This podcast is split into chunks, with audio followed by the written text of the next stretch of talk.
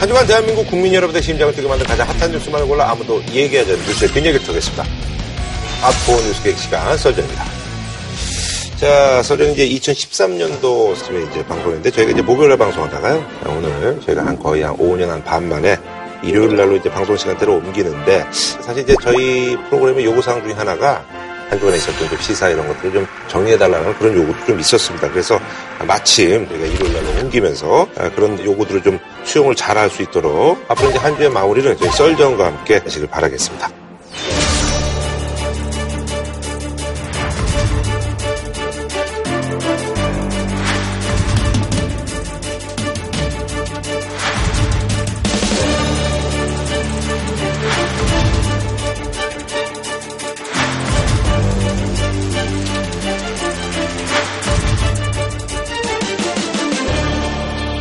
우리가 말이죠 정치권을 뜨겁게 달궜던 뉴스는요. 자유한국당의 인적 쇄신을 주도할 조직 강화 특별위원회가 오늘 공식 출범했습니다.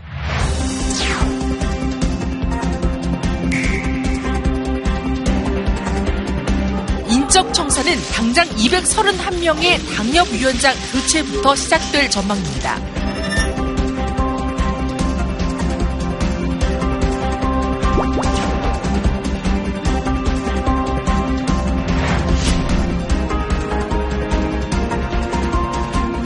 보수는 지금 보수 중 야권 보수 대통합이라고 저희가 한번 소개를 해드리겠습니다. 그럼 뭐 저희 설전하고도 아주 인연이 깊은 예, 천원책 위원에게 이제 전권을 부여했는데 항상 이렇게 강성 발언을 그래서 이제 대표적으로 이제 단두대 많이 말씀하셨는데. 정치하는 사람들 만약에 나에게 정권 주고 뭐냐면 들어보라 단두대요? 올 단두대? 올 단두대? 전부 다 단두대로 다 보낼 자신이 있습니다. 올 단두대 기회 아니에요 이 혁신이라 그러면 가치를 바꾸고. 노선을 바꾸는 이런 그 문제들도 있지만 결국 국민들한테 그렇죠. 딱 와닿는 거는 네, 사람이 사람이죠. 얼마나 예. 제대로 바뀌고 이거 아니겠어요. 그러니까 인적 혁신을 하는 방법이 당내에 이 지도부가 직접 칼을 들게 될 경우는 음. 그거는 자칫 이제 정쟁 구도를 음. 굉장히 심화시킬 가능성이 있으니까 칼잡이를 모셔온 거죠. 외부 인사를. 네, 외부 예. 인사를 모셔왔는데 그 모셔온 칼잡이로서는 이미지가 좀 부합하지 않느냐. 음. 이 썰전에서 소위 그 단두대 얘기를 해서 그 단두대라는 게 칼잡이 아니에요. 음. 그렇죠, 그러니까 이제 그런 걸로 이미지가 예, 구축된 명망가를 모셔서 뭐 일부에서는 그걸 차도살인이라고 합니다만은 음, 네.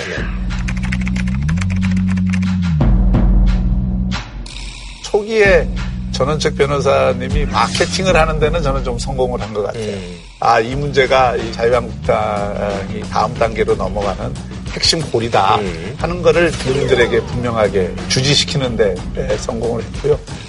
영역의 의무, 납세의 의무, 이런 의무를 다하지 못한 자가 명식이 보수주의 정당에서 국회의원이 되겠다는 것은 어불식설입니다.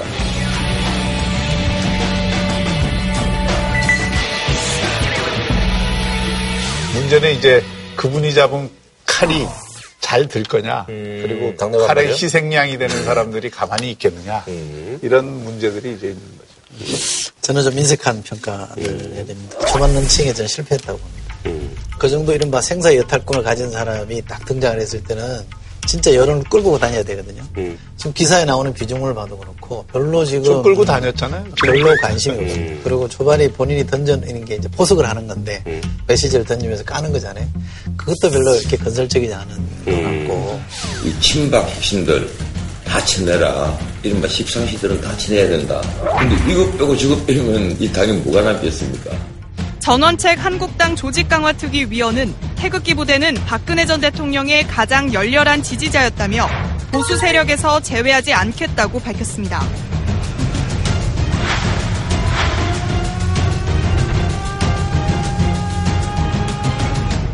또 태극기에 대한 언급도 하는 거 보면 저는 좀 좌충우돌 하는 것 같아서 초반 세팅, 초반 런칭이 좀 잘 안 되고 있다라고 저는 보고요. 이번에 세 가지가 없습니다. 제가 아주 어, 냉혹하게 말하면 첫째 뭐냐면 정통성이 없어요. 비대위원장도 사실은 정통성이 없는 거 아닙니까? 선출된 사람이 아니잖아요. 그 비대위원장이 다시 권한을 또 위임했단 말이죠. 아까 말씀하신 뭐 차도살인 뭐 그거죠. 그렇죠. 예. 저는 우선 정통성이 없다. 둘째 이분은 인지도는 있을지 몰라도 대중성은 없습니다. 대중성이라는 게 사람이 이름 안다고 대중성이라고 말할 수 없는 거예요. 그쵸. 대중적 신뢰, 아, 저 사람은 그 일을 잘할 사람이다라는 이런 정도의 신뢰가 뭐 이런 것들? 이게 이제 네. 대중성인데 그분한테는 그게 없습니다. 좀 내혹하게 말씀드리죠. 마지막으로 시의성이 없어요. 음. 때가 아닙니다, 지금. 지금 당협위원장 말짱 다 잘랐다고 쳐요. 음. 총선 공천은 또 다른 과정입니다. 총선 공천하는 사람은 따로 또 있어요. 그, 그 사람들이 와서 이 사람 다시 공천하면 돼요. 지금 뭐 헛칼 쓰는 거예요. 헛심 쓰는 거예요. 제가 볼 때는 아실만한 분이 왜 지금 들어갔는지 이해를 못하겠어요. 저는 좀 전화 오겠는데, 이거. 너무 혹독하게 얘기를 했는데 저는 실제로 그런 면은 있어요. 현실 정치에서 이렇게 쭉 소위 담금질을 받으신 분이 아니기 때문에 네네네. 그 현실 정치의 그런 냉혹한 또는 복잡한 걸 헤쳐나가는데 어려움을 겪을 소지는 있지만 예, 예. 오히려 그걸 너무 이 알게 되면 이해관계의 그 숲속에서 음. 오히려 헤맬 수가 있거든요. 그러니까 오히려 모르는 사람이 그냥 음. 칼 들고 쳐낼 거 쳐내고 이렇게 하는 게 빠를 수가 있어요. 음. 그리고 지금은 국민적 명분이 있거든요. 음. 소위 회사원화돼 있고 이기주의에 빠져 있고 그리고 과거에 대해서 책임을 못 지는 자유한국당의 기존 정치인들에 대한 국민들의 신물이라는 게 있잖아요. 그런 어떤 어, 현역 물갈이에 대한 신호를 분명하게 보여주는 거. 이거는 필요하다고 보고요. 거기까지는 저는 전 변호사가 할 수 있을 것 같아요. 욕을 먹든 뭐 싸움을 하든 뭐 이렇게 어떻게 되든. 굳이 뭐 우리 저 네. 전원책 변호사님 저도 방송도 같이 하고 있는데 나쁘게 드릴 말씀은 아니지만 제가 여기서는 지금 평론가로서 네. 말씀드리면 그 대중적 동력을 만들어야 되거든요. 그래서 저 사람이 하자는 대로 해 이런 요구들이 만들어져야 되는데 지금은 사실은 홍준표 어, 전 후보가 대표됐을 때 동력보다도 없어요. 제가 볼 때는 음. 이분의 노선이 낡은 보수예요. 새 보수가 아니에요. 미래장적 보수가 아니야. 말씀하시는 거 이런 거 들어보면 아주 꼰대 같은 소리만 하고 있어요. 철저한 얘기만 하고 있어요. 근데 이게 대중적 동력이 만들어지겠습니까? 자극을 하는 거나 이런 것도 홍준표 대표는 훨씬 자극도 잘하고 대척점도 잘 만들었거든요. 그래도 그게 지지율이 안 움직여서 한계가 결국 물러난 거 아닙니까? 여론을 움직여야 되거든요. 여론을 움직이려고 그러면 이제 자유한국당에 원하는 게 뭔지를 알아내야 됩니다. 그거를 가지고 그 사람들이 신금을 올려서 그 사람들이 이 길을 백업을 해줘야 이게 동력이 만들어지는데 그런 게임도 제가 볼 때 할 줄 모르시는 분 같아요. 그냥 좀 전에 버럭 소리 지고 내부터 나가실 거예요. 이당안 되고 나가실 뿐이에요. 그 그런 점은 이제 좀 인식을 할 필요가 있죠. 그러니까 이제 자신이 지금 할 수 있는 일보다 과도하게 전을 펼친다든지 음. 산만하게 그러니까 바른미래당에 뭐 러브콜 경제민주화. 때문에 무슨 어. 자유한국당이 망했다든지 음. 무슨 뭐 이런 메시지는 사실 불필요한 논란을 일으키고 또 사실하고도 맞지 않고 음. 본인의 역할을 과대평가해서 음. 그거를 무리하게 진행을 할 경우에는 그런 역풍을 맞을 소지도 있는 거죠. 그래서 많은 분들이 이제 생각하는 게 이제 뭐 홍준표 전 대표. 근데 홍준표 전 대표는 지금 이제 또 페이스북이라든 이런 뭐 데를 통해서 자기 의견을 계속 이제 말씀을 하고 계셔서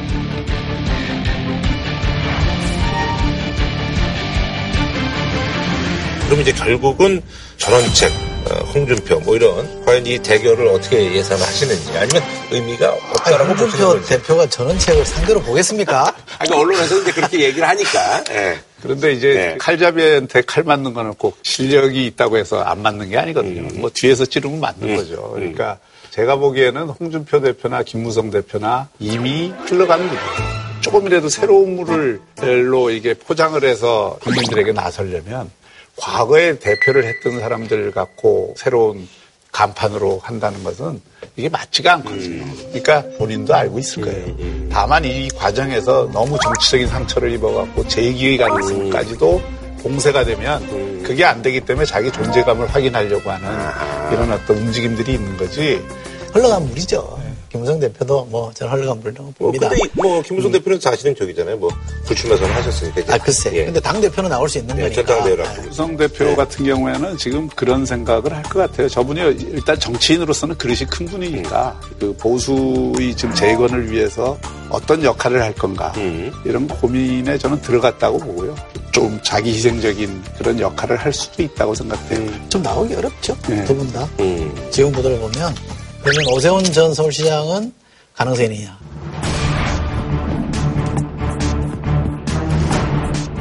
여기도 저는 흘러간 봅니다. 왜? 무상급식이라는 음, 걸 반대해서 어, 사퇴한 사람이고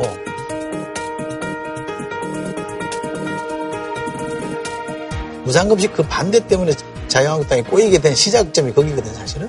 박원순 시장이 당선되면서부터 쭉 이렇게 상승세를 만들어 왔던 거기 때문에 보수 몰락의 어떤 시초를 어, 단초를 제공한 분이기 때문에 그럼. 네. 아니죠. 그러니까 맞은 말개를 맞아 하면 황교안 전 총리도 어, 저는 뭐 흘러간 물은 아닙니다만 이미지가 음. 박근혜 대통령이 너무 연상되기 때문에 확장력이 없습니다. 음. 그러니까 저는 이런 분들보다는 좀 젊고 참신한 사람들, 뭐 김용태 네. 총장이나 이런 젊은 사람들 있잖아요. 음. 과감하게 가야 됩니다. 새로운 인물들이 있으면 좋은데 뭐 차 떼고 뽀 떼고 다 떼면은 지금 사실 보수에 남는 인물이 없어요. 다들 이그 한 칼씩 맞았기 때문에 정말. 그래서 이제 그런 문제들을 극복하기 위해서라도 새로운 인물을 발굴하려는 노력은 계속해야 되지만 기존의 인물들 가운데에서도 그래도 새롭게 단장해서 쓸 수 있는 인물들은 함께 하는 게이 보수의 힘을 모으는 데는 좀 도움이 될 것 같아요. 어, 통합에도 좀 박차를 기울이고 있어서 이제 어, 지금 이제 당 밖에 그야말로 범보수 내지는 범우파의 에, 그런 가치를 구현하기 위해서 노력할 수 있도록 최대한 그 폭을 열어주자. 김용태 한국당 사무총장은 탄핵에 반대하며 탈당했던 조원진 대한애국당 대표도 그 대상이 될 수 있다고 했습니다. 하지만 조원진 대표는 불가능하다는 것을 알면서 정치쇼를 하는 것이라며 김무성, 김성태, 홍준표의 사퇴가 전제되어야 한다고 했습니다. 통합의 대상으로 지정한 바른미래당의 반응도 싸늘합니다. 이제 이 사람들은 웃기는 이야기예요. 그렇잖아요. 아, 자기네 쇄신부터 하지 왜 자꾸 딴 사람들 얘기를 하느냐. 이건 정치 도의에 맞질 않습니다.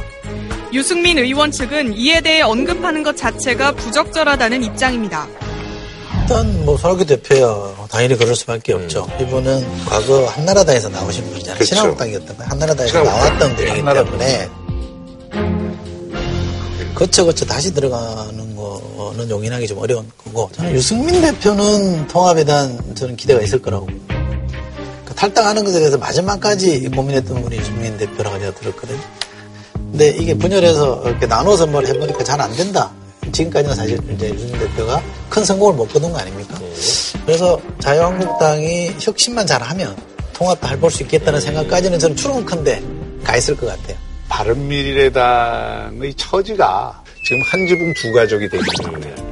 네, 그렇다고 해서 지금 자유한국당하고 바른미래당이 바로 당대당 통합을 할 수 있느냐? 네네네. 못하는 거죠. 어, 그래서 자유한국당이 좀 혁신을 해서 개방적인 플랫폼을 만들면 보수 대통합이라고 하는 그런 목표에 동의하는 모든 정치인들이 여기 참여해서 아까 당을 새롭게 바꿔라. 오세훈 뭐 이런 분들. 예. 그런 취지라고 보고요. 총선 앞두고 1대1 구도를 만들어야 된다는 그런 아. 압력은 굉장히 커질 것이기 때문에 그런 면에서는 플랫폼이 바른미래당이 되기보다는 자유한국당이 될 가능성이 음. 현실적으로 높다고 봅니다.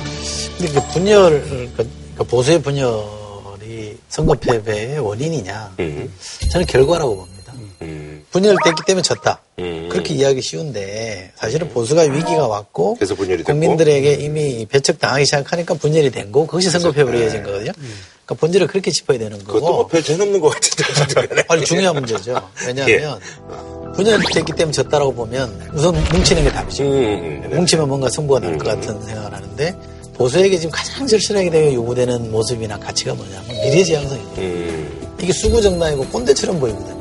말하는 것도 옛날스럽고 이 미래지향성을 어떻게 보여주느냐가 중요하고 그거를 정치권 용어로 하면 혁신이다. 음. 혁신에 지금 사실은 매진을 해야 될 때인데 네. 요즘 언론에 말하는 대로 도로 어, 박근혜당 이- 이렇게 표현하잖아요. 도로 박근혜 당으로 가면 그게 통합이 아니라 초통합이라도 저는 지금의 위기에서 벗어날 수 없다고 저는 생각하고 보수에게 필요한 거는 도박이 아니라 도전이다. 음. 도려낼 건 도려내고 크기를 중시해 사이즈 중시해가지고는 지금 정치에서는 답이 안 나옵니다. 대표님이 방탄소년단을 보면 그대 기획사가 만든 게 아니잖아요. 그잖아요. 그러니까 물량 공사 하는 게 아니잖아요. 이른바 이 공감 마케팅을 하는 거거든요. 계속 이 소비자들, 소비자들과 국민들과 소통하면서 전 세계 팬이 형성이 됐고 누구도 예상을 못할 정도로 지금 기적을 이렇게 돌풍을 일으키고 있는 거 아닙니까? 지금 보수 또는 저희도 마찬가지입니다. 음, 공감 마케팅이 답이지 등치 키우는 이 공동 마케팅은 전 답이 아니라고 생각해서 완전히 지금 잘못 찍고 있는 것 같아요. 뭐 그러나 고맙죠. 네. 근데 이제 정치라는 게 항상 최선을 추구하기가 어렵잖아요. 그렇죠. 예, 그러니까 이제 물론 이제 도로박근혜 당이 된다든지 그거는 큰 패착이죠. 근데 선거는 기본적으로 구도를 어떻게 짜느냐가 음. 중요하잖아요. 지난 지방선거도 구도 자체에서 안 된 측면들도 상당히 네네네. 있거든요. 근데 특히 그때는 뭐 문재인 대통령 지지율도 높고 뭐 전체적으로 주도권이 전부 여당에 가 있었으니까 그렇지만 다음 총선에서는 또 그와는 다른 상황이 벌어질 가능성이 있는데 구도가 만약에 균열된 있으니까. 구도라고 하면 더더욱 희망을 걸 수가 없는 거죠. 그래서 정치적 어, 타당성이 있다 이렇게 생각을 하고요. 네. 뭐, 한줄 평으로 마무리 짓도록 할까요? 정치는 차선을 택하는 예술이다. 음. 저는 뭉쳐야 산다가 아니라 떨쳐야 산다. 네네. 떨쳐낼 건 떨쳐내야 됩니다. 알겠습니다. 자, 다음 소식은 이제 그 국정감사 소식인데 이게 이제 중반전에 좀 접어들었습니다.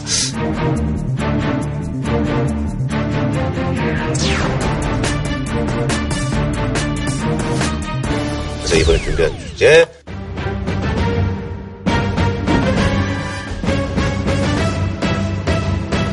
백종원 씨도 한번 나왔었고요.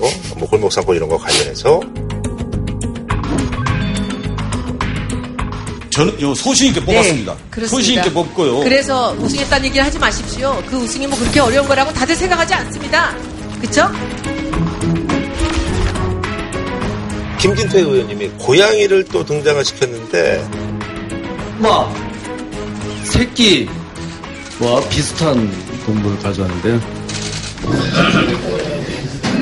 테이클로이 랩 해줘. 인간 모방에 태어난 무관전한 존재. 사람을 이해하는 건 계속하는 숙제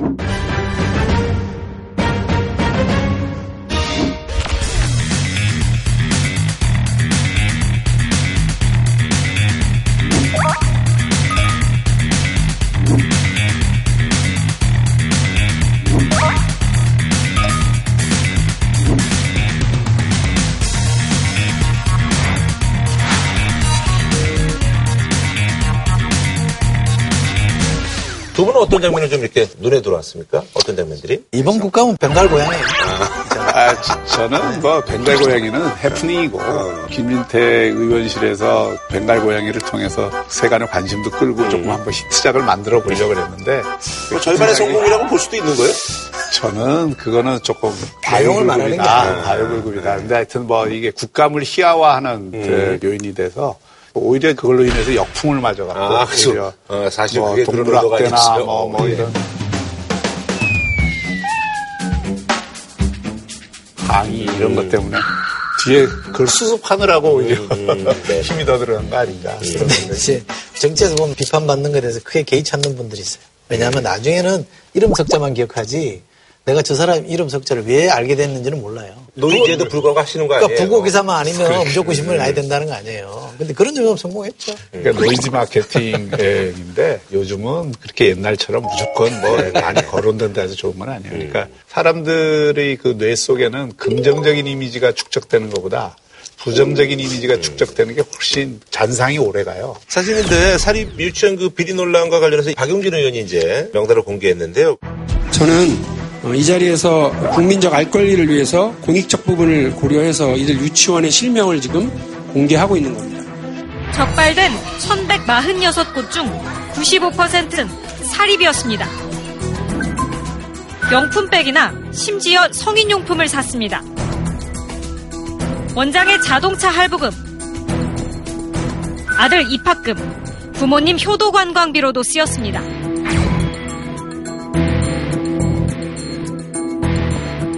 한국 유치원 총연합회가 사과 차원의 공식 입장문을 내놨습니다.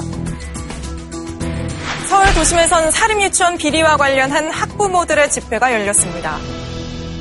이번 국감에 제가 보기에는 가장 대박을 터트린 사건이죠. 이슈를 빨아들였다. 네, 이슈를 이제 네. 빨아들이고 그리고 또 아이들 키우는 입장에서는 어이구 여 유치원장이 그 유치원비 빼서 뭐 백을 사고, 사고 예. 뭐 하니까 일단 국민들 정서를 건드렸다. 음, 맞아요. 그러니까 국민 정서법에 걸리면 이게 약이 없는 거예요. 음. 그렇다고 해서 지금 사립 유치원 전체를 비리 집단으로 지금 이렇게 음. 매도해 들어가는 게 정당한가 이런 거에 대해서도 좀 깊이 있게 따져보는 것도 필요하다고 생각을 해요. 과도하게 매도되고 있다는 억울함은 공감합니다. 아이들을 그래도 열심히 성심껏 그쵸, 이렇게 애쓰- 가르치는. 예, 예. 고생하시는 분들 전체를 비리 집단처럼 매도하는 거는 전 문제가 있다고 생각합니다. 근데 박영진 의원이 처음부터 뭐 그렇게 접근한 건 아니었어요. 어, 감사 결과를 공개해서 좀 워닝을 좀 했으면 좋겠다라고 음. 한 건데 그 연합회를 이끌어 가시는 분들이 이제 격렬하게 좀 반대를 한 거죠. 행사장 와서 유치원 비리 근절을 위한 정책 토론회입니다. 대부분은 사립유치원 원장 등 한국유치원 총연합회 회원들이었습니다.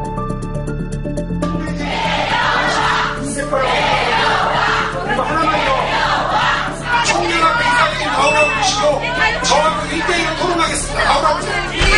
총연합 회원 대표시니까 나오라고 주세요. 지금 이분들이 지적된 사안들은 국고가 이종가 들어가지 않습니까? 그죠? 지적된 사안들은 여러 번 반복된 거예요. 근데 왜 이게 시정이 안 되느냐면 이분들이 권력 집단입니다. 표를 갖고 있는 분들이에요. 예, 지금 예, 예. 기초원들이나 광역원들은 이분들 굉장히 무서워하고요. 예. 국회의원들도 저희가 선거 때마다 몇번 무서워합니다. 그래서 박용진 네. 의원에 대해서 뒤에서 아유, 저 친구 저 선거 때 어떻게 하려고 저래 이렇게 얘기하는 사람도 있습니다. 실제로 얘기를 들어보면 감사할 때마다 도의원, 시의원들이 전화해가지고 아, 하면 안 된다. 연기해달라고 그러고 다음에 해라 그러고 그 사정이 있는데 왜 그러냐 그러고 난리를 피운다는 거죠. 그래서 못 건드린 거예요. 그리고 어떤 뉴스를 보니까 또 정치자금도 냈다는 거 아니에요. 후원금도 냈다는 거 아닙니까? 끈끈하게 정치 권력을 이용하려고 했던 시도들이 분명히 있었어요. 그거는 이 연합회를 이끌어가는 분들의 몫이라고 저는 생각합니다. 네네. 전체 대부분 유치원하시는 분들이 아니고 네네. 그런데 사립유치원들 입장에서는 좀 억울한 점들이 있는 거죠. 왜냐하면 이게 국가의 공금이 들어간 거는 전부 그대로 쓰였는데 아. 개인 사업자로서 자기가 투자한 자금이라든지 뭐 이런 거 그러니까 그런 차원에서 이슈가 되는 백을 그런 사고 뭐 이런 것도. 어. 국고를 빼먹은 게 아니라 학원비 낸 학부모들의 돈을 만약에 빼먹었다면 그건 잘못 아닙니까? 그것도 그 사람들 정당하게 이익을 향해서 뭘 하는 게 아니잖아요, 유치원은. 근데 그걸 뭐 명품백 샀다면 그거 잘못이죠. 아, 잘못이죠. 그러니까. 그러니까. 그런 거는 분명한데 이걸 알아야 돼요. 우리나라 아동 교육이 학교 교육보다도 세계적으로 이 높은 평가를 받고 있어요. 그러니까 그 이유는 국가가 지금 아동 교육을 책임을 진 게 아니라 다 민간 사업자한테 네네네. 이거를 위탁을 해서 지금까지 아동 교육을 끌고 온 거 아니에요. 그러면 사립 유치원들의 입장에서는 자기 돈을 들여서 부동산 사고 투자하고 뭐 이렇게 돼 있잖아요. 그리고 개인 사업자로 돼 있다. 네, 이게 다 돈도 벌고 뭐 그걸 통해서 아동 교육도 네네. 하고 이렇게 했던 거지. 그런데 이게 누리과정이 시작되면서 정부 돈이 들어가니까 좀 부분이 되면서. 이제 정부가 전부 감시 통제를 한다 그러니까 그 회계 기준이 바뀌어야 될 거 아니에요. 근데 이거를 사립학교법에 입각해서 지금 감사를 하고 있잖아요. 제대로 된 회계 재무 규칙이 없으니까 법인에서 하는 거를 그냥 적용을 했단 말이에요. 그러니까 이런 문제들에 대해서 사립유치원은 이게 뭔가 사립유치원도 정당한 그 회계 재무를 할 수 있는 규칙을 만들어 달라고 교육부에 계속 얘기를 하고 그랬는데 이게 지금 확립이 안 돼 있는 거예요. 이미 이제 그쪽에서도 그런 요청이 예, 있었던 그래요. 그러니까 그런 점에서 이제 교육부의 무책임도 있는 거죠. 그게. 동시에 좀 지적이 될 필요가 있다. 그거는 아닌 것 같고요. 이게 제도가 없기 때문에 우리가 이렇게 됐다라고 하는 거는 뭐 많이 잡아줘도 한 50% 정도의 항변이라고 이제 인정할 수는 있겠지만 그래도 누차 반복된 지적에 대해서 고치려고 안 했단 말이죠. 엊그저께 에, 지적돼가지고 했던 분이 똑같은 걸 또 저질렀단 말이에요. 이거는 무시하고 있다는 얘기잖아요. 그러니까 제도를 완벽하게 고치는 건 좋겠습니다만 모든 게 안 되는 걸 제도 탓할 일은 아닌 것 같고요. 이게 왜 법의 미비라고 저는 보느냐면 제도의 미비라고 보느냐면 고발을 교육청에서 한 것들이 굉장히 많아요. 근데 그게 다 무혐의 처분이 됐어요 지금. 개인 사업자로서의 회계 처리에 규정하고 지금 사립학교법에 따른 그게 명확히 지금 그 구별이 안 돼 있기 때문에 이거를 검찰에 가져가도 경찰에 가져가도 다 무혐의 처분할 수밖에 없는 거예요. 그래서 이번에 국공립유치원에 준하는 회계 규칙을 도입하겠다 또는 뭐 횡령죄를 그 도입하겠다 이런 문제들이 지금 나오는 거 아니에요. 그래서 이런 문제들에 대해서 교육부 책임이 좀 더 크다고 아, 저는. 교육부를 책임져야 될 부분이 있죠. 그러니까 교육청도 마찬가지고 어, 잘못 계도를 했다는 데 대해서 책임을 져야 될 게 있지만 감사를 통해 숫자 지적했는데도 안 고치는 것이라고 하면 안 고친 사람이 잘못이죠. 그건 명확한 거죠. 그렇잖아요. 우리가 지금 나무랄 때는 교육부도 나무래야 됩니다만 유치원 하시는 분들에 대해서 경각심을 가지십시오. 이대로 가면 안 됩니다. 라는 얘기는 해야죠. 두 분의 얘기가 뭐, 그럼 네, 같은 뭐 얘기일 것 다른, 얘기 예. 아니고 그 부분에 관해서는 다른 얘기 아닌 거죠.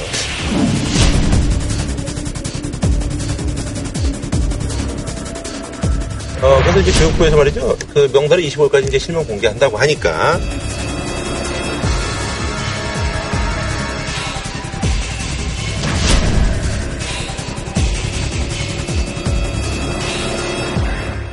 자, 다음 소식은요. 이른바 여배우 스캔들 논란과 관련한 한 녹취 파일이 공개돼서 논란이 커지고 있습니다.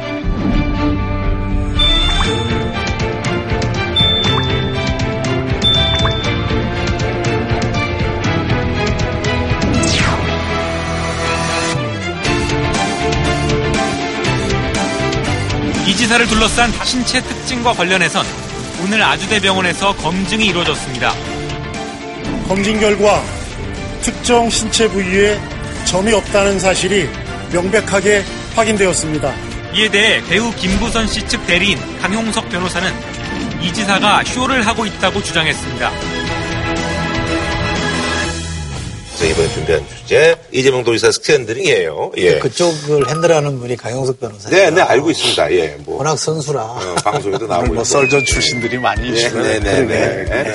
어, 어떠세요? 네. 예. 근데 이게 본질로부터 벗어난 B급 스캔들로 가고 있다. 예, 그래서 B급 이게 사람들한테는 굉장히 관심을 그 가질 그렇죠, 수밖에 예. 없는 주제이긴 뭐 하지만 드라마 소재 같은 그런 뭐 예. 얘기잖아요. 음.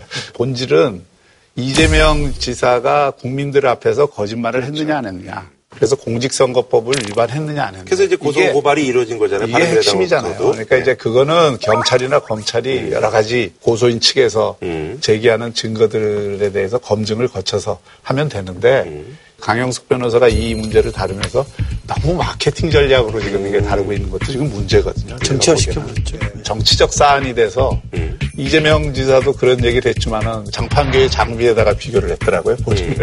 그러니까 사방에서 공격을 받는 일종의 그 정치적 공작의 결과라는 인식이 있는 것 같고 그래서 뭐 대선 때 내가 너무 싸가지 없이 굴었다 하는 걸 또 반성을 하는 이유는 여권에 대한 일종의 그 SOS 메시지라고 봐요. 우리가 흔히 얘기하는 친문 쪽에 대한. 예, 예. 그러니까 나를 이제 더 이상 너무 공격하지 말아달라고 하는 그런 메시지라고 어, 보는데 정치적으로는 이재명 지사가 이재명 죽이기다. 이렇게 말할 만한 근거는 충분히 있는 것 같아요. 왜냐하면 고소고발이 돼서 수사가 진행 중에 있거든요. 그럼 이런 거는 좀 차분하게 가는 게 좋잖아요. 근데 이게 마치 막 옛날 선대위 서울에나 나올 법한 이런 얘기들로 좀 가는 거는 별로 도움이 안 되는 것 같고 자꾸 이제 화제거리를 던지는 잖아요 한쪽에서. 일부러 자꾸 던져서 이게 이제 기사화 시키고 그래서 이재명 지사도 정치적으로 이 상황을 규정하고 도와주십시오 라고 이제 이른바 친문 진영에 손을 내민 게 그런 거라며 친문 진영 내부에서도 이재명은 안 된다라고 주장하는 사람들이 상당수 있거든요. 음. 그분들이 집요하게 문제 제기를 하고 있는 게 또 사실이고 아하. 그러니까 사실 아픈 거죠. 그래서 이제 고립모원이라고 아까 말씀하신 것들. 그래서 그런 건데 본인도 이제 정치적으로 이, 이 프레임을 짜야 내가 버티겠다 이렇게 생각하는 네네네. 것 같아요. 어, 저는 강 변호사 전략이 도로 마이너스가 되지 않을까 싶은 생각이 들어서 저는 이재명 지사가 좀 말리는 느낌이에요. 그러니까 이게 전문점만 하더라도 변호인 측에서 제기한 게 아니잖아요. 녹취록에서 이게 나와서 이슈가 되니까 이재명 지사 측에서 자발적으로 막 나는 점 없다 이렇게 병원에도 가고 이렇게 하니까 강영석 변호사 입장에서 우리 전 문제 얘기 안 했거든. 우리 다른 증거 많이 갖고 있거든. 이렇게 되니까 관심이 글로 쏠리게 되고 그러면서 이게 그 이슈가 증폭되는 거죠. 에, 지금 문제는 두 개잖아요. 하나는 그 김부선 씨 일과 관련된 사안이 하나 있고 또 이재명 지사 형과 관련된 그게 강제 입원이냐 아니냐. 네네. 이재명 지사 입장에서는 지금 사실은 좀 곤혹스러운 게 그형 문제 관련해서도 본인이 성명을 해야 되는 부분이 있고 김부선 씨 네네네. 입장에서 성명하는 부분이 있는데 이게 과연 허위사실 공표나 이런 어떤 무고와 관련된 사안에서 벗어날 수 있을지 그거는 조금 더 지켜야. 지금 뭐 저희가 네. 이제 녹화하는 중간에 지금 에, 소식이 들어왔는데 지금 경기도 관련해서 그런 감사해서 그런 또 공방이 또 있는 것 같습니다. 예. 이재명 지사에 대한 가족 관계 녹취가 두 가지가 있어요. 그걸 좀 틀고 싶은데 그거 의논 좀 해주세요. 경기도지사의 자격이 있는가? 이거 공개적으로 국회에서 틀지 않으면 틀 수가 없지 않습니까? 녹취 재생은 어렵겠습니다. 어렵다 기가 제가 못 틀 것도 아니고요. 이거 갖다 놓고 틀면 돼요. 자, 위원장님, 자, 이렇게 시간 낭비하지 마시고요. 일단 저는 틀 거예요. 그 부분에 대해서는 막으면 안 되는 겁니다. 야당의 대표가 아니라 끝나고 쳐들어가서 내보내라고. 자, 그만하세요. 여야가 바뀌어도 이래 바뀔 수가 있다. 이 도전 깽판 치려고 하지 말아요. 자, 가서 해. 아니, 아니. 네. 내 땅이다. 그럼 또 말안 나니까 김한절 왜 지금 조심해. 뭐라고? 아 이거 파행해 주세요 잠깐만요 네. 뭐라 그랬어?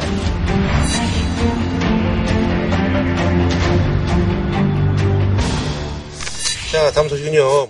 문 대통령은 7박 9일간의 유럽 순방 일정을 마무리하고 귀국길에 올랐습니다. 프랑스와 영국 정상과 잇따라 만나 제재 완화가 실질적 비핵화를 이끌어내는 수단이 돼야 한다는 점을 강조했습니다. 네, 그래서 이번에 준비한 주제 유럽 inside 문 대통령 유럽 순방인데요. 일단은 뭐 지금 현재 이제 이탈리아에 계시니까 그래서 이탈리아는 또 모든 정상들이 또 이제 교황 정도 이제 방문하고 그러는데 그래서 에, 지금 이제 김정은 국무위원장이 이제 교황님을 평양에 좀 모시겠다 뭐 이렇게 이제 초청 의사를 전달했습니다.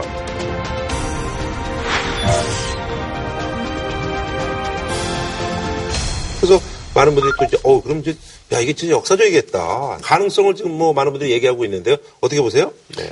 우선 뭐 그 문 대통령이 그 카톨릭 신자시잖아요. 네네. 디모테오라고 하는 그 하나님을 공경하는 자라는 세례명을 갖고 있고 그런 면에서 이제 교황청에서도 카톨릭 음. 신도인 대통령에 대해서 극진한 예우를 했다고 네네네. 생각하고요. 그게 뭐 미사를 할 때 아주 이례적으로 연설 기회도 주고 인류는 그동안 전쟁이라는 부끄러운 역사를 써왔습니다.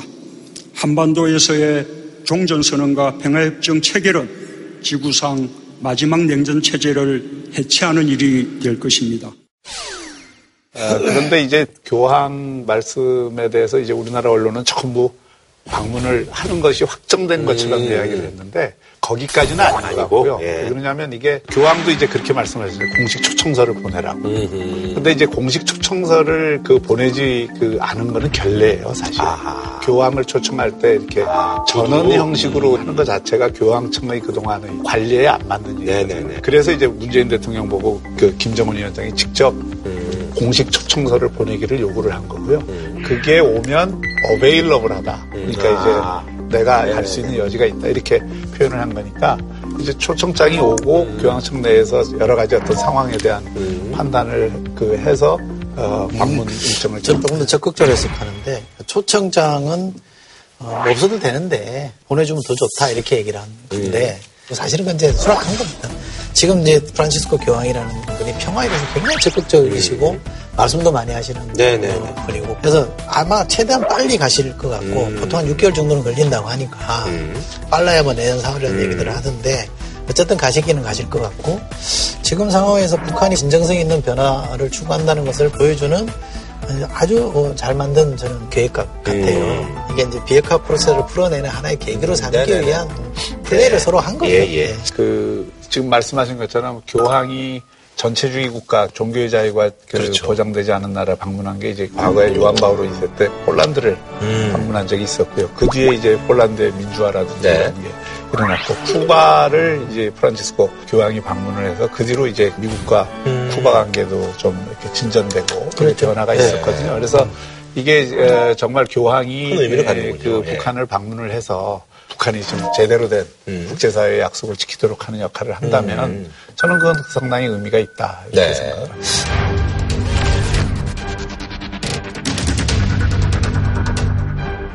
어, 사실 이제 그 문재인 대통령이 그 전에 이제 첫 번째 방문국인 프랑스 거기 이제 마크롱 대통령 만났는데 그래서 사실 이제 이것 때문에 좀 이제 얘기가 좀 있습니다.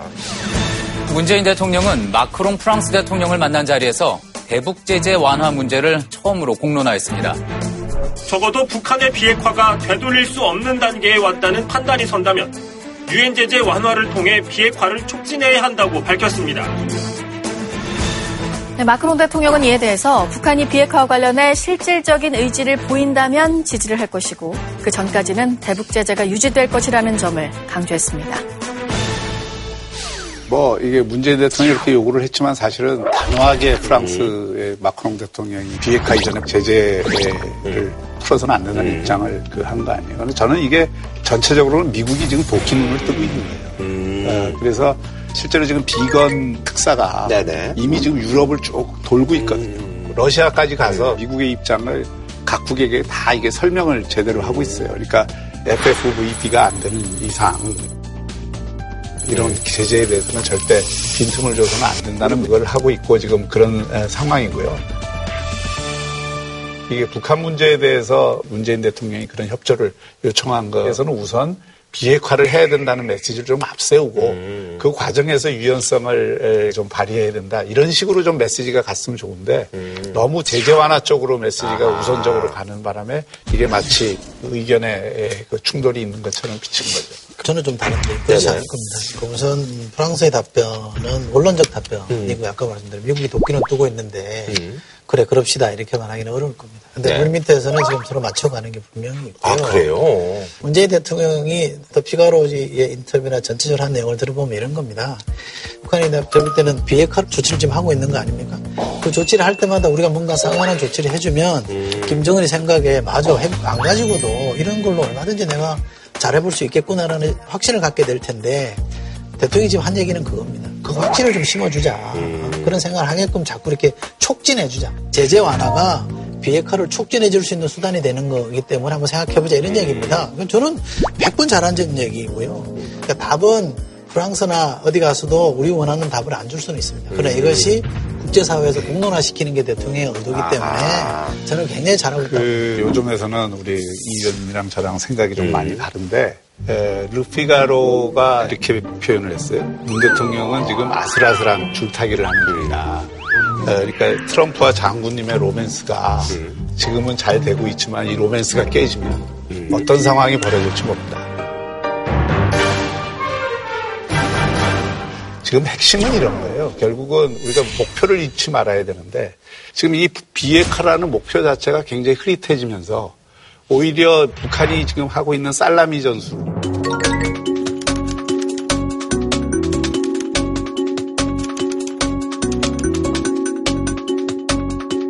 소위 짧게 잘라갖고 네네네. 자기들이 원하는 것보다 더 얻고 그런 시간을 벌면서 결국은 자기들이 갖고 있는 핵무기들에 대해서 일정 부분은 그냥 인정받는 인정을 그 버티고 있는 이런 게 보인단 말이에요. 제가 볼 때 지금 살라미 전술을 쓰는 데는 북한이 아니라 미국입니다.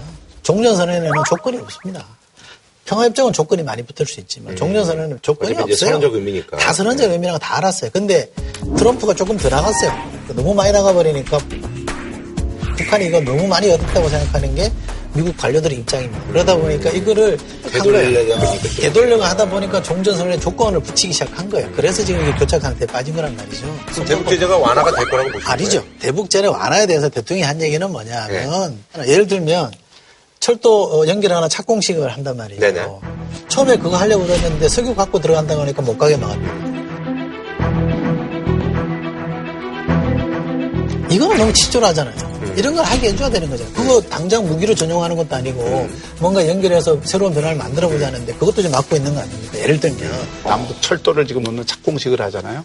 그러면 바로 한미 간에 이제 그 갈등의 소지가 생긴다고 생각합니다. 왜냐하면 착공식을 한 다음에는 이쪽에 물품들이 다 가야 되고 거기에 따른 어떤 행동이 시작되면 그건 바로 지금 유엔 결의를 위반하는 문제가 생겨요. 그러면 그런 문제를 위험을 무릅쓰고 우리가 그렇게 앞서가면 미국이 따라오느냐? 따라오지 않는다는 거고 그리고 미국은 지금 대북 관계를 대중 관계의 한 하위 영역으로 지금 이 대북 문제를 다루고 있기 때문에 절대 지금 한국이 여기서 주도권을 가져서 대북 제재 완화를 하는 거를 미국이 수용할 수가 없는 거예요. 저는 그렇게 보지 않고요.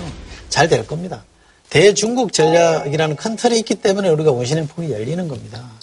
중국과 패권 경쟁을 하기 때문에 북한이 어디에 붙느냐가 중요한 거죠. 지난번에 제가 말씀드렸잖아요. 북한이 그 잘못한 게 뭐냐면 시진핑이랑 너무 결속하는 바람에 미국이 불닭을 했다는 거 아닙니까? 지금 다시 벌리고 있잖아요. 그게 게임을 하고 있는 겁니다. 그래서 북한이 중국의 하위 파트너가 아니라 공간을 벌려서 이쪽으로 오게끔 만드는 게 중요한 사안인 것이고요. 그 가능성을 우리가 지금 열어주려고 열심히 뛰고 있는 거 아닙니까? 그거는 우리 이제 이 의원님의 여당의 입장이니까 그렇게 말씀하실 수 있는데 지금 이 그 한미 관계는 많은 사람들이 얇은 얼음 위에서 스케이트를 타는 모습이라고 생각을 해요. 그런 어떤 얇은 얼음이 드러나는 게 몇 개 있어요. 남북 군사 합의에 대한 미국의 미군의 불만 그리고 또이 불만 없어요. 아, 왜 불만이 없어요? 지금 남북 군사 합의 그 합의를 통해서 정찰 기능 그러니까 미군의 정찰 기능을 미군의 약화 정찰 기능은요, 저 위에 있기 때문에 전혀 영향 아, 안 그렇지. 않죠. 저 위에 높은 데서 위성으로 보고 있기 때문에 전혀 신경 안 씁니다. 아니 겉으로는 다 지금 뭐 김의겸 청와대 대변인이 얘기한 것처럼 아, 뭐 걱정 말라 우리 잘 되고 있다 이렇게 얘기를 해요. 그러나 미국의 정권 세력들이 그 보수 세력이잖아요. 그 입장에서 보면 한국이 지금 하고 있는 거에 대해서 굉장히 우려를 하고 있는 게 여러 곳에서 확인이 된다고요. 그러니까 이걸 자꾸 아니라고 하지 말고 아니, 우리는 현실적으로 한미 동맹이라는 게 굳건하게 있는 겁니다. 이거를 부정할 수는 없는 거고, 이거는 우리가 가지고 있는 미천이에요. 이게 미국 오로지 우리 미국 편든다. 일본의 아베가 하듯이 마치 뭐, 뭐 부시의 푸들이라는 표현을 옛날에 블레가 들었듯이 우리가 지금 트럼프의 푸들이 될 수는 없는 거 아닙니까? 제가 드리고 싶은 말씀은 실제로 뭐 그런 뜻은 아니라고 말씀하실지 모르겠습니다만 동맹은 동맹이죠. 종속이 아닙니다. 네 네. 이제 마무리 짓는 걸로 하겠습니다. 한줄 평좀 부탁드릴까요? 북한 비핵화 문제와 관련해서 지금 이 시점은 미국을 시험에 들게 할 에, 시점은 아니다. 네. 교황이 우리 대통령한테 이런 얘기를 했습니다. 멈추지 말고 앞으로 나아가라. 두려워하지 말라. 알겠습니다. 자, 다음 소식은요. 숙명여고 이제 시험 문제 유출 의혹과 관련해서 대입제도 이제 전반적인 불신으로 이제 번지는 그런 모양입니다. 뭐 사건의 개요를 말씀드리면 아주 간단합니다. 이제 쌍둥이 자매가 숙명여고 다니는데 또 아버지가 또 이제 거기 선생님이에요. 교무부장. 예, 교무부장이죠. 근데 이 친구들이 압도적인 실력이 아니었는데 시험을 봤는데 갑자기 1등을 해가지고 둘 다 문과이과에서 그래서 이제 이것 때문에 7월 달에 민원을 이제 학병이 아마 제기를 한 것 같아요.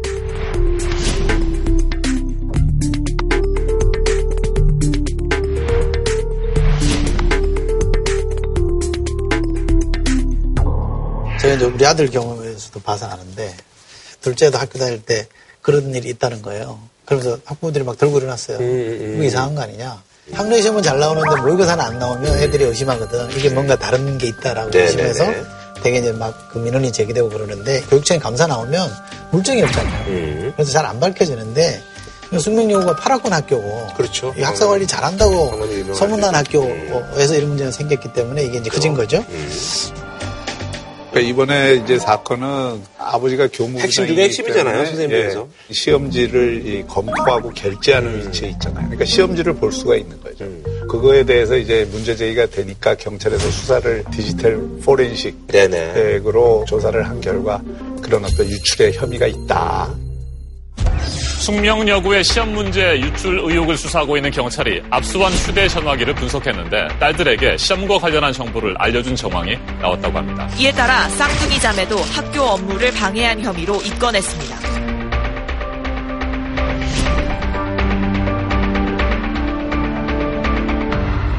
문제는 이게 이제 숙명여고에 한정되는 문제냐. 그러니까 이게 결국은 학부모들이 갖고 있는 내신에 대한 불신의 시선. 불신. 이게 안 당해보면 잘 몰라요. 저는 이제 애들 대학 갈때 네. 어렴풋이 알려겠고 되게 이제 어머니들은 거의 도사가 되거든요. 이렇게 시험 전형이 어떻게 되는지. 음. 그렇죠. 자식 문제니까. 입학 전형이 제가 우리 아들 거아들은 2천 종이 넘는다 그러더라고요. 그거 어떻게 다 하냐 그러면 자기 아들한테 맞춤형으로 다 찾아내는데요. 어, 근데 크게 보면 두 가지입니다. 정시하고 수시가 있잖아요. 그렇죠. 정시 수시가 있죠.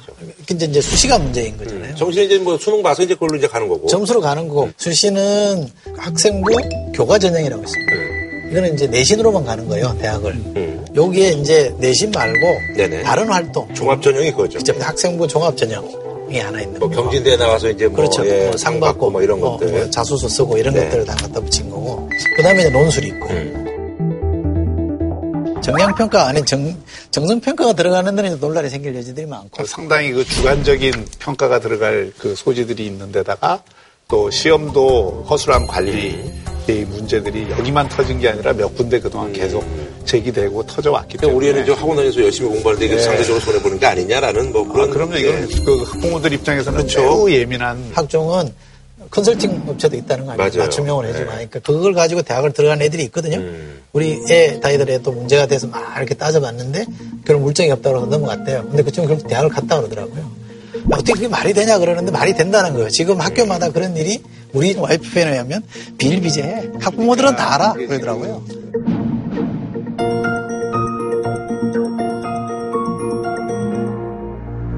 수시냐 정시냐 하는 문제가 있고 근데 지금은 수시의 비율이 굉장히 높죠. 네, 맞습니다. 뭐80% 정시. 비율이 낮고 네. 그래서 지난번 김상곤 교육부총리 때 대학 그 입시제도 개혁한다 그래갖고 그 난리를 치고 공론화를 해서 결국 나온 게 뭐냐 수능 비중을 20%에서 30% 올린 거. 네, 올린다. 그거 정도로 이제 바꾼 거거든요. 음. 정시 모집 점수로 들어가는 수능으로 뽑는 비율을 높인 거는 교육부가 일관되게 요구해 왔던 흐름을 거꾸로 되돌리는 거기 예, 예. 때문에 이건 대단히 좀 잘못된 결정이라고 보는데 일단은 브레이크를 건 거잖아요. 수능은 왜 문제가 됐냐면 이게 지금 이 시대하고 안 맞는 거예요. 이게 시험 위주의 교육. 맞아요. 이거를 계속 강화시키니까 또 그러다 보면 사교육이 늘어날 수밖에 없으니까. 그래서 이제 이걸 이제 도입한 거잖아요. 수능을 그 가능한 한 줄이자. 그리고 원래 이 학종을 중요하게 취급한 것은 앞으로 미래의 교육이 네, 네. 아이들의 어떤 적성과 네. 그리고 인성과 그리고 종합적인 사고력을 키우는데 중점을 둬야 된다 그래서 이 학생 종합 전형을 늘린 거거든요. 네. 취지는 이게 맞죠. 근데 이제 이거는 어떤 문제가 생기냐면 공정성의 문제에 시비가 걸리는 거예요.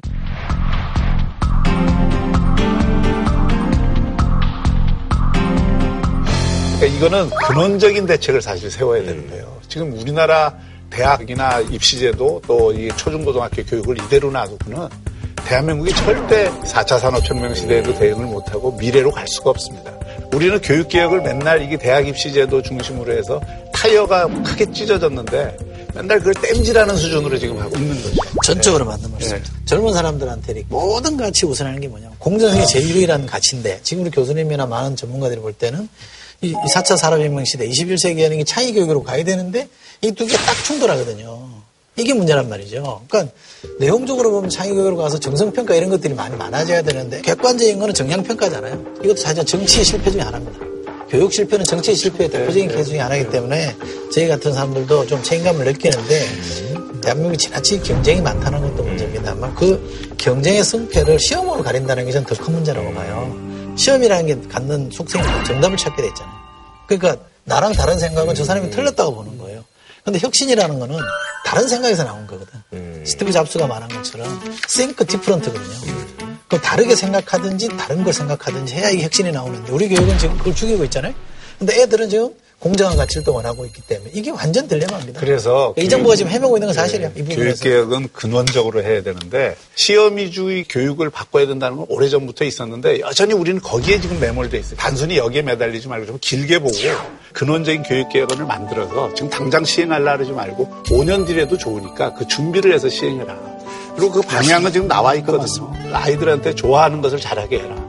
그러려면 지금 이 수능 위주의 시험이든 그 학종의 그 중심이든 그냥 입시 제도를 개선하는 수준의 교육 개혁은 지금 문제를 전혀 해결을 할 수가 없는 거죠. 맞습니다. 알겠습니다. 자, 그럼 한 줄평 부탁드릴까요? 지금 우리 교육의 답은 think different. 네네. 저도 뿌리부터 다시 생각하는 교육 개혁을 논의하자. 네. 자, 분리되는 전 세계 역사 속에서 우리의 과거, 현재를 돌아보고 미래까지도 한번 저희가 예측해보는 그런 시간입니다. 시공 초월 썰적 세계사 평행 이론 시간인데요. 이 시간에 삼총사죠. 세분 예, 인사 부탁드리겠습니다. 반갑습니다. 예, 예. 안녕하세요.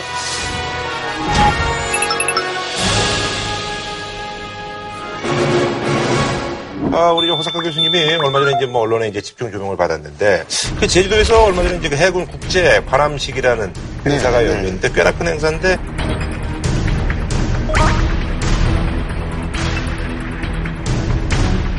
여기 이제 일본 군함이 고길기를 아, 우리가 이제 떼라고 그랬는데 달고 온다 그래가지고 그때는 좀 문제가 있었는데.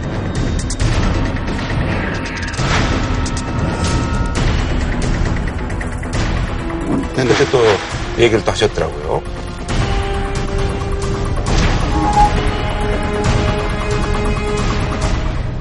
간단하게 말씀드리면요. 우기르기는 그 독일의 하켄크로이츠, 그 나치 독일의 그거하고 같기 때문에 독일이 그것을 법적으로 사용하지 못하게 했습니다.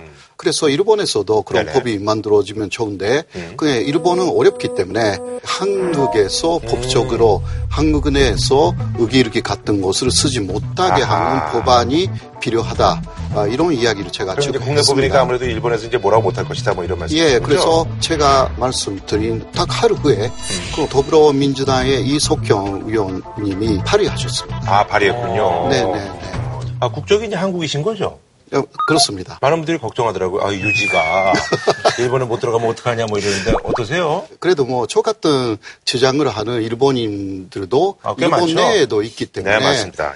문제 없을 거라고 생각합니다. 알겠습니다. 예. 자, 본격적으로 이제 오늘 주제 제가 이제 말씀드리도록 하겠습니다.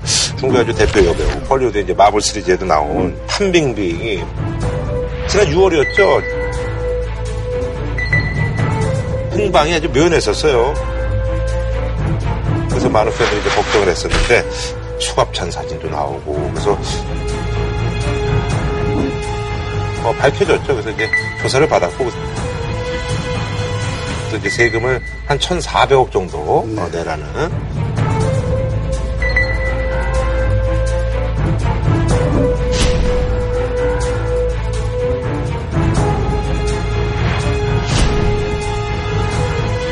그래서 저희가 주제는요 탈세와의 전쟁으로 주제를 잡아봤습니다. 중국에서 꽤 오래 전부터 부유층의 탈세 때문에 일반적인 시민들의 불만이 굉장히 음. 아하. 상태였고요.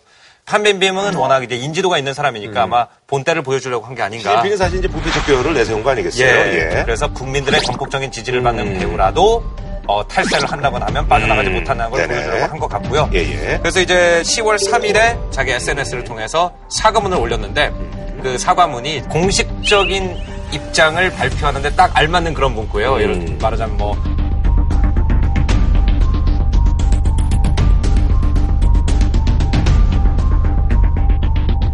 너무 그 내용이 그렇다 보니까 이거 판빈빙 씨가 직접 올린 것이 아니라 음. 국가에서 판빈빙 씨를 없애고 자기네가 쓴 거 아니냐 뭐 이런 의혹까지 제기가 된 거죠. 음. 네네. 그동안에 이제 강수성이라고 중국의 한 지역에서 네네. 520 아. 비리 같은 거를 이제 음. 캐는 그런 곳이었다 그러는데 음. 지금 알려진 거는 거기에 그 연금돼 가지고 조사를 받았다 그러죠. 네네네. 원래는 400억 정도를 탈세했다 그러는데 네네. 여기에 무슨 뭐 가산세 묶고 벌금 묶고 해가지고 뭐 무려 1,438억인가 네네네. 그 정도 되는 돈이 나왔다는데 그러니까 중국 쪽에서 너무 큰 돈이니까 연말까지 내라 이렇게 음. 네네네. 냈다 그래요. 이틀 만에 냈다고 그래서 음. 아, 역시 대단. 참고로 말씀드리면 뭐 아파트를 뭐 만한 채를 팔았다고 하니까 네. 예. 재산이 2분이 한 1조 정도 되는데 세금 한 1,400억 정도는 그냥 쉽게 낼 수 있나 봐요. 예. 일본에서도 대단히 유명한 배우이기도 합니다. 판빈빙 뭐 유명하죠. 예, 예. 예. 그 우론차 광고에 예, 음, 우롱차 광고에.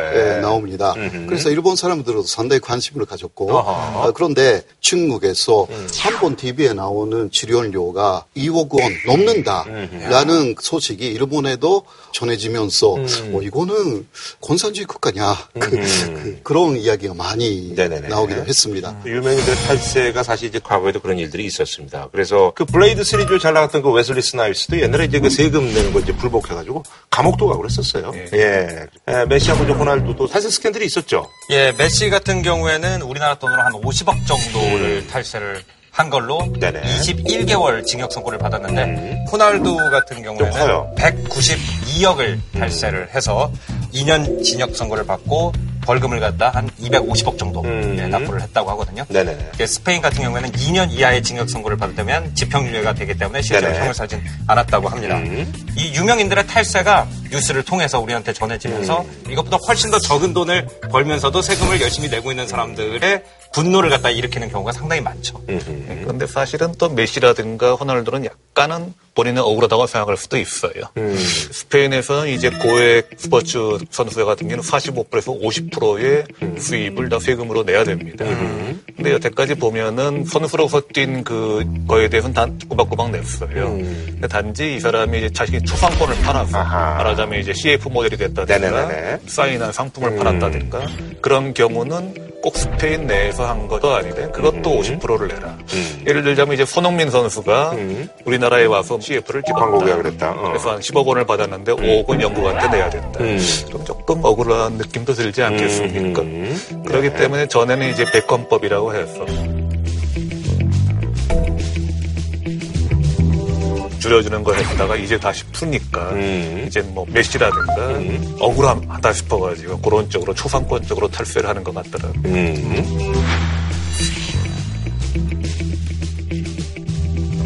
어, 사실 그래서 이제 부유층들의 어떤 그 세금 망명이 있었습니다. 그래서 국가에서 나름대로 이제 또 방안을 강구를 하잖아요. 그래서 사실 어, 네가 이거 내고 나가라. 어, 뭐 그런 경우도 있다 그러네요. 예. 그러니까 2011년에 페이스북 공동 창업자인 에드와르드 세버린이라는 사람이 있습니다. 음. 그 사람이 이제 세금 폭탄을 피해가지고 싱가폴로 세버렸어요. 음. 그러니까 이제 그러기 전에 이 사람이 보유한 주식에 대해서 이 주식을 팔았다고 치고 음. 그거를 이제 세금을 나간다 해서 내고 그 날짜로.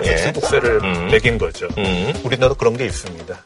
2016년에 만들었는데 보유하고 있는 주식을 파는 걸로 간주해서 거기 관련된 세금을 내야지 이민을 갈수 있도록 만들었어요. 그래서 이걸 폴엑스트라고 부르기도 합니다. 네네네. 다만 이건 주식을 안 팔았는데 그렇죠, 그렇죠. 판 걸로 관주하고 가상의 소득을 가지고 매기는 거니까 약간 위헌적 요소가 있고 그리고 부동산은 손을 못 댑니다. 네네.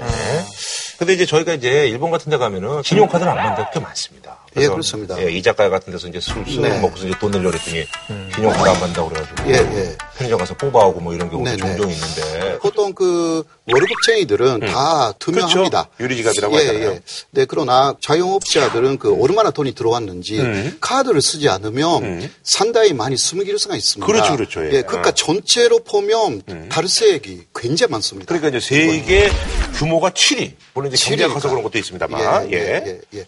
그러나 개인적으로 보면 15억을 어, 넘는 탈세를 했다는 사건 자체가 일본에서 거의 없습니다. 예, 그래서 상당히 깨끗하게 보이는 거죠. 근데 그건 숨겨져 있는 것들이 너무너무 많은 것 같습니다. 그리고 그 일본 사람들은 특히 그 세무사에게 다 맡깁니다. 자신이 타치를 안 하는 거예요. 그러니까 혹시 문제가 생겨도 세무사의 책임이다. 그렇게 돌릴 수 있는 체제로 움직이고 있기 때문에 큰 사건이 거의 나오지 않는 것이 일본의 실상입니다. 사실 그 이제 탈세액이 이제 5억 이상 되면 우리나라 같은 경우는 이제 국세청에서 무조건 이제 검찰로 고발을 하거든요. 예. 나머지 이제 그 밑에 거는 세무사하고 조정을 해서 이제 합의를 보는 그런 거거든요. 그렇죠. 예. 그래서 이제 세금 제도가 이제 뭐 나라마다 다르잖아요. 세율도 예. 다르고 조금 뭐 비교 설명해 주신다면 프랑스 같은 경우에는 최고 세율이 45%라고 얘기를 하는데 한국은 42%고 미국은 39.6%다. 이게 딱 보면 우리나라가 세금이 높은 것 같잖아요. 근데 이렇게 계산하면 안 됩니다. 왜냐하면 미국은요.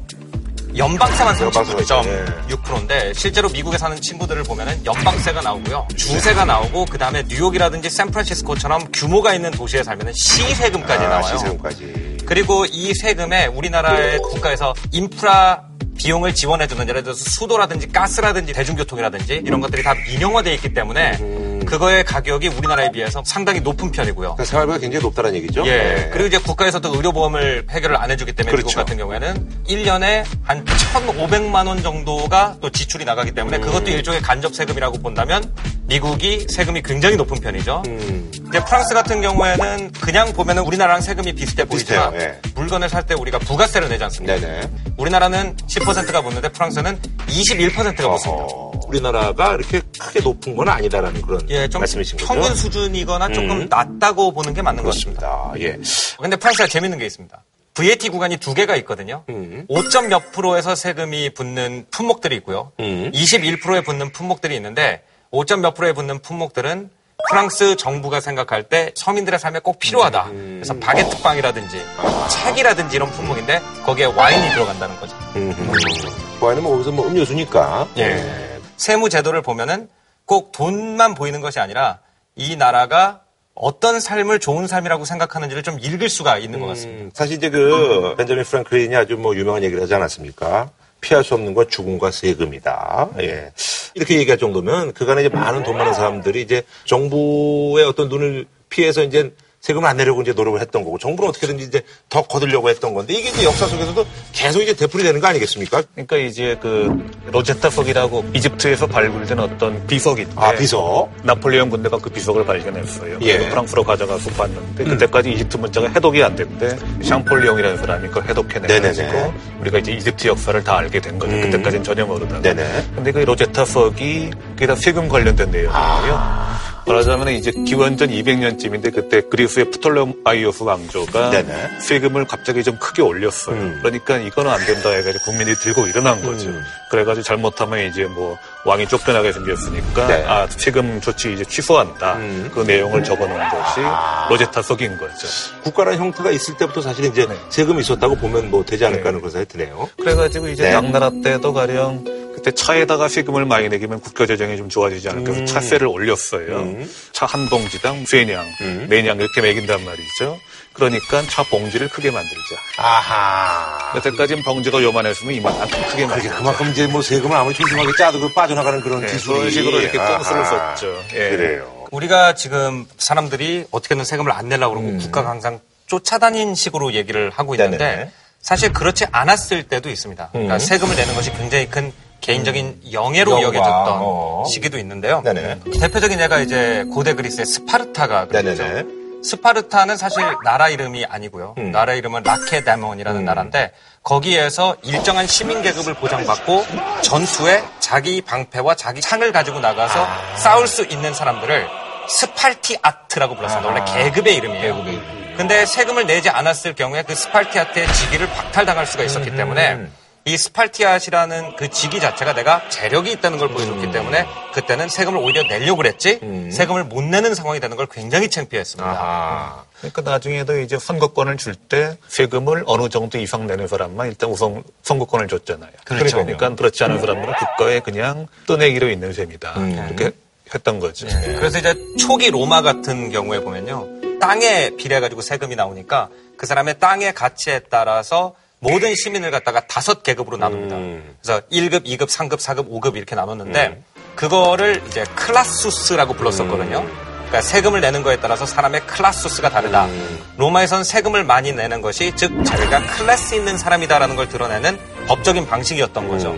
세금을 매기는 것들이 굉장히 다양하고 그래서 이제 이색적인 세금도 많다고. 예, 제가 얼마 전에 그 유럽에 이제 프로그램 때문에 갔는데 거기가 스트라스부르라는 데를 갔는데 건물들이 이렇게 해서 이렇게 돼 있더라고요. 그래서 왜 그런가 했더니 거기는 이제 땅으로 부동산세를 매기 때문에 건물들이 이제 가분수적인 형태들이 돼 있더라고요. 그 유재 간정기 네네. 에서는 그 유흥업소에 들어갈 때마다 어, 그 손님한테 입장세를 받아가지고 그곳으로 금수라든가 그 시장에게 예, 바치는 그런 제도도 있었고요. 그리고 기생이 내야 되는 기생세도 있었고. 기생세요. 예, 예. 네. 배우들이 내는 배우세 같은 것도 있었습니다. 로마 시대 굉장히 그 재밌는 게 있었네요. 예. 그러니까 이제 지금도 유럽에 가면 웬만하면 다 유료 화장실 있지 않습니까? 네, 유럽은 그래요, 진짜. 예. 근데 그걸 제일 처음 만든 사람이 로마의 비스파시우누스 음. 황제입니다. 그러니까 이제 유료 화장실을 공중 화장실로 만들어가지고 음. 소변을 소미업자한테 보낸 거예요. 또 이제 양털 같은 데서 기름기를 뺄 때도 소변에 있는 암고니아가 필요하거든요. 음. 네네네. 음. 그래가지고 그걸 그렇게 활용했다 그러죠. 그러니까 오줌세를 낸 셈인데 재미난 것도 세금이 있었네요, 보니까. 그 이제 국가에서 어떨 때는 세금을 올려서 이런 행동은 하지 말라 라는 음, 제어는 메시지를 주기도 하는데 이제 러시아가 표트르 대제 때 서구화 정책을 피게 됩니다. 네. 네네네. 근데 그 당시 이제 러시아는 긴 수염을 이렇게 기르는 것이 귀족의 상징이었는데 그것을 서양식으로 깔끔하게 깎아라 그러니까 귀족들이 말을 안 들으니까 그래 그러면은 수염을 기르는 것은 좋은데 대신 수염 길이에 따라서 세금을 내라. 그러니까 이제 사람들이 싹 깎았다고 합니다. 근데 옛날 이 역사 속의 세금을 보면은 우리가 볼 때 좀 우스꽝스러운 세금이 많은 이유가 있어요. 그러니까 지금은 모든 사람이 주민등록이 돼 있기 때문에 그 사람의 소득에 대한 세금을 매기는 게 가능하죠. 근데 옛날에는 인구가 몇 명인지 정확하게 모르고 거기다가 대부분의 사람들이 가진 게 하나도 없었기 때문에 국가에서 세금을 지나치게 올리면 마을이 없어져 버립니다. 사람들이 다 집을 해체해가지고 지고 딴 데로 가버려요. 그렇기 때문에 국가에서 왔다 갔다 하는 거를 셀수 있을 정도로 귀한 품목들을 정해가지고 그 품목에다 세금을 물리는 것이 대부분이었는데 예를 들어서 루이 14세가 이제 베르사유 궁전 지으면서 돈을 좀 많이 썼거든요. 그렇죠. 그래서 이 돈을 어디서 몰까라고 생각을 하다가 소금에 세금을 물리죠. 소금은 소금광이라든지 염전에서만 만들 수 있으니까 나갈 때 세금을 물리면 확실하게 세금을 계산할 수가 있고요. 말씀하신 대로 이제 국가가 국민을 제대로 통제를 못하니까 확실하게 국가가 있다 하더라도 이렇게 넘어가는 것이 자유로웠거든요, 옛날에는. 그렇죠. 그래서 옛날에 보면은 노나라 애공이라는 사람이 세금을 올려야겠다 그러는데 근데 공자의 제자 유학이라는 사람이 있는데 오히려 세금을 내리세요. 그러는 거예요. 너 미쳤냐? 지금 재정이 바닥인데 어떡하란 말이냐 그러니까 세금을 내리면은 그럼 주변 사람들이 다 올 겁니다. 다른 나라보다 세율이 낮으니까 와 저 나라 가서 살자 해가지고 많이 몰려올 테니까 그만큼 또 세금을 많이 거둘 수 있지 않겠습니까? 그런 거죠. 보면은 이제 비를러라는 마을이 있는데 이게 네덜란드하고 벨기에의 국경선이 마을 중간으로 딱 아까 사진 보신 분들 이 계실 거예요. 예. 그러니까 이렇게 보면 나는 네덜란드 쪽에 있는 사람인데 벨기에에서 세금을 낮췄다. 그러면 벨기에로 가자. 어. 벨기에로 이사 가자. 어떻게 보면 이제 이민을 가는 건데 이민을 이사처럼 많이 이렇게 왔다 갔다 했다는 거죠. 네. 어, 그 사실 이제 뭐 조세피난처라고 해가지고 이제 몇 곳 있잖아요. 이게 원조는 좀 아무래도 스위스를 얘기합니다. 네네네. 그리고 그때는 언제부터 이렇게 했는가 하면 1934년에 예금자 비밀 보고를 하겠다. 개인은 자신의 프라이버시와 재산권이 있다. 해가지고 아주 특별한 경우가 아니고서는 예금자에 대해서 신상을 공개하지 않겠다 이렇게 한 거죠. 스위스가 그거를 실행하기 위해서 만든 어떤 금융 혁신이 있는데 그게 이제 흔히 numbered account라고 부르는 거예요. numbered account가 뭐냐면 대체로 우리 계좌 통장을 갖다 열어보면 거기 사람 이름이 써 있잖아요. 네네네. 그러니까 은행에서 이 돈이 누구 건지를 증명할 수 있는 서류가 있단 말입니다. 그래서 정부에서 강제 압수수색을 할 경우에 이 사람의 계좌에 이 돈이 들어있구나라는 거를 연결을 시킬 수 있는 자료가 있는데 numbered account라는 것은 뭐냐면요. 그 은행 계좌 자체에 이름이 아예 없고요. 유일하게 은행하고 그 계좌를 연 사람이 공동으로 계좌번호를 외우고 있다는 사실만으로 그 계좌의 소유주를 증명할 수 있게 해놨어요. 그러니까 이제 만약에 외압이 들어와가지고 그 계좌를 공개해라. 그래서 서류를 공개하더라도 서류상에 계좌의 주인의 이름이 아예 없기 때문에 사실 어, 정보를 갖다가 빼낼 수가 없게 된 거죠. 그래서 이걸 갖다가 이제 룩셈부르크나 네네. 리히텐슈타인 같은 나라들이 네. 그 나라의 경제를 살리기 위해서 그렇죠, 그렇죠. numbered account 제도를 도입해요.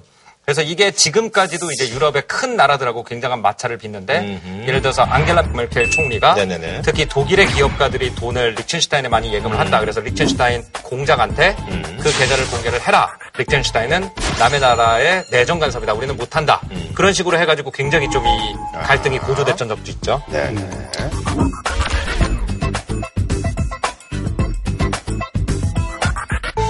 그 일본 사람들의 네네. 그 조세 비난조로 대단히 인기가 있었던 것은 그 일본 사람들의 네네. 그 조세 비난조로 대단히 인기가 있었던 것은 싱가포르입니다. 싱가포르. 아, 사실 지리적으로도 가깝고요. 예, 예. 예. 거기는 5년 거기에 거주하면 그 증여세가 없고 음. 산속세도 네네네. 없다. 그래서 일본이 아 이거는 안 되겠다라고 해서 그 아무리 해외에 있는 재산이라고 해도 네. 10년간 거기에 사르지 않으면 음. 절대 일본의 세금법에서 벗어나지 못한다라는 그러한 세법을 만들어 버렸습니다. 네, 그래서 싱가포르가 일본의 인기 순위에서 많이 떨어졌습니다.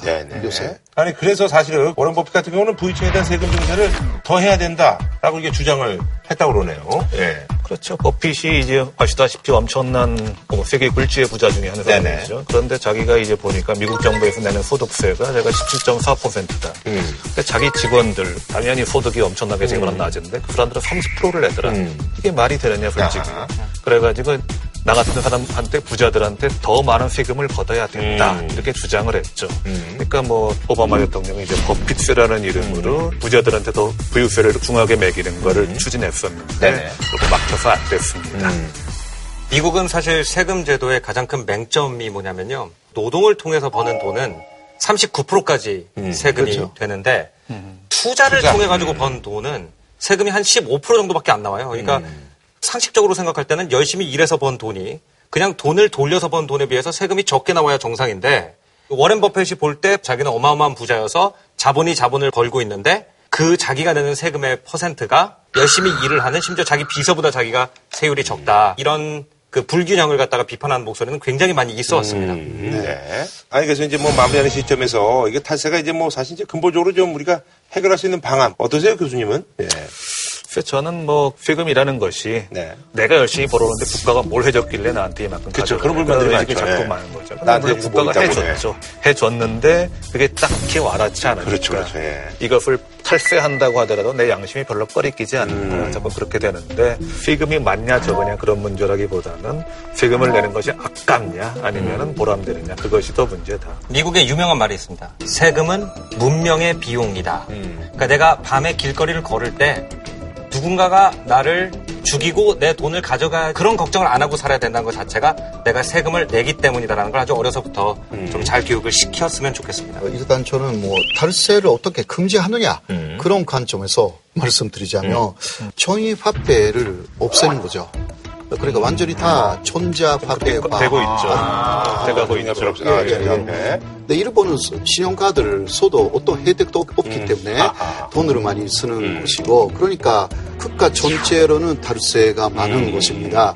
어, 그래서 제가 생각할 때는 사실 화폐 자체를 없애면 아, 이게 탈세하기도 그렇게 쉽지 않을 것이라고 생각합니다. 지금 세금이 자꾸 올라서 세금을 안 낸다라고 일부 사람들이 얘기를 하는데 미국이 아이젠하워 대통령 때 같은 경우에는 세금이 70%가 넘었습니다.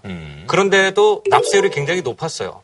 그거를 경제학자들이 뭐라고 그러냐면 virtuous cycle이라고 부르는데 virtue라는 게 이제 명예 또는 네. 이제 도덕적 선을 뜻하는 거죠. 그래서 부자들이 내가 세금을 내면 국가에서 노동자들을 교육시키고 그 교육된 노동자들을 우리 회사에서 다시 쓰면은 음. 나는 또 내가 소득을 얻기 때문에 이것이 좋은 사이클이다라는 관념이 있었다는 거죠.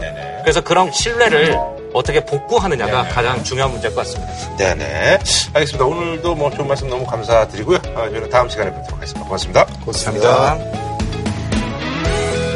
한우 특등심은 명인 등심에서 문화상품권을 진한 국물 설렁탕 도가니탕 전문점 푸주옥 공무원 강의는 에듀피디 신선한 초밥 다양한 즐거움 쿠우쿠 치킨의 별이 다섯 개 티바 두 마리 치킨에서 백화점 상품권을 드립니다.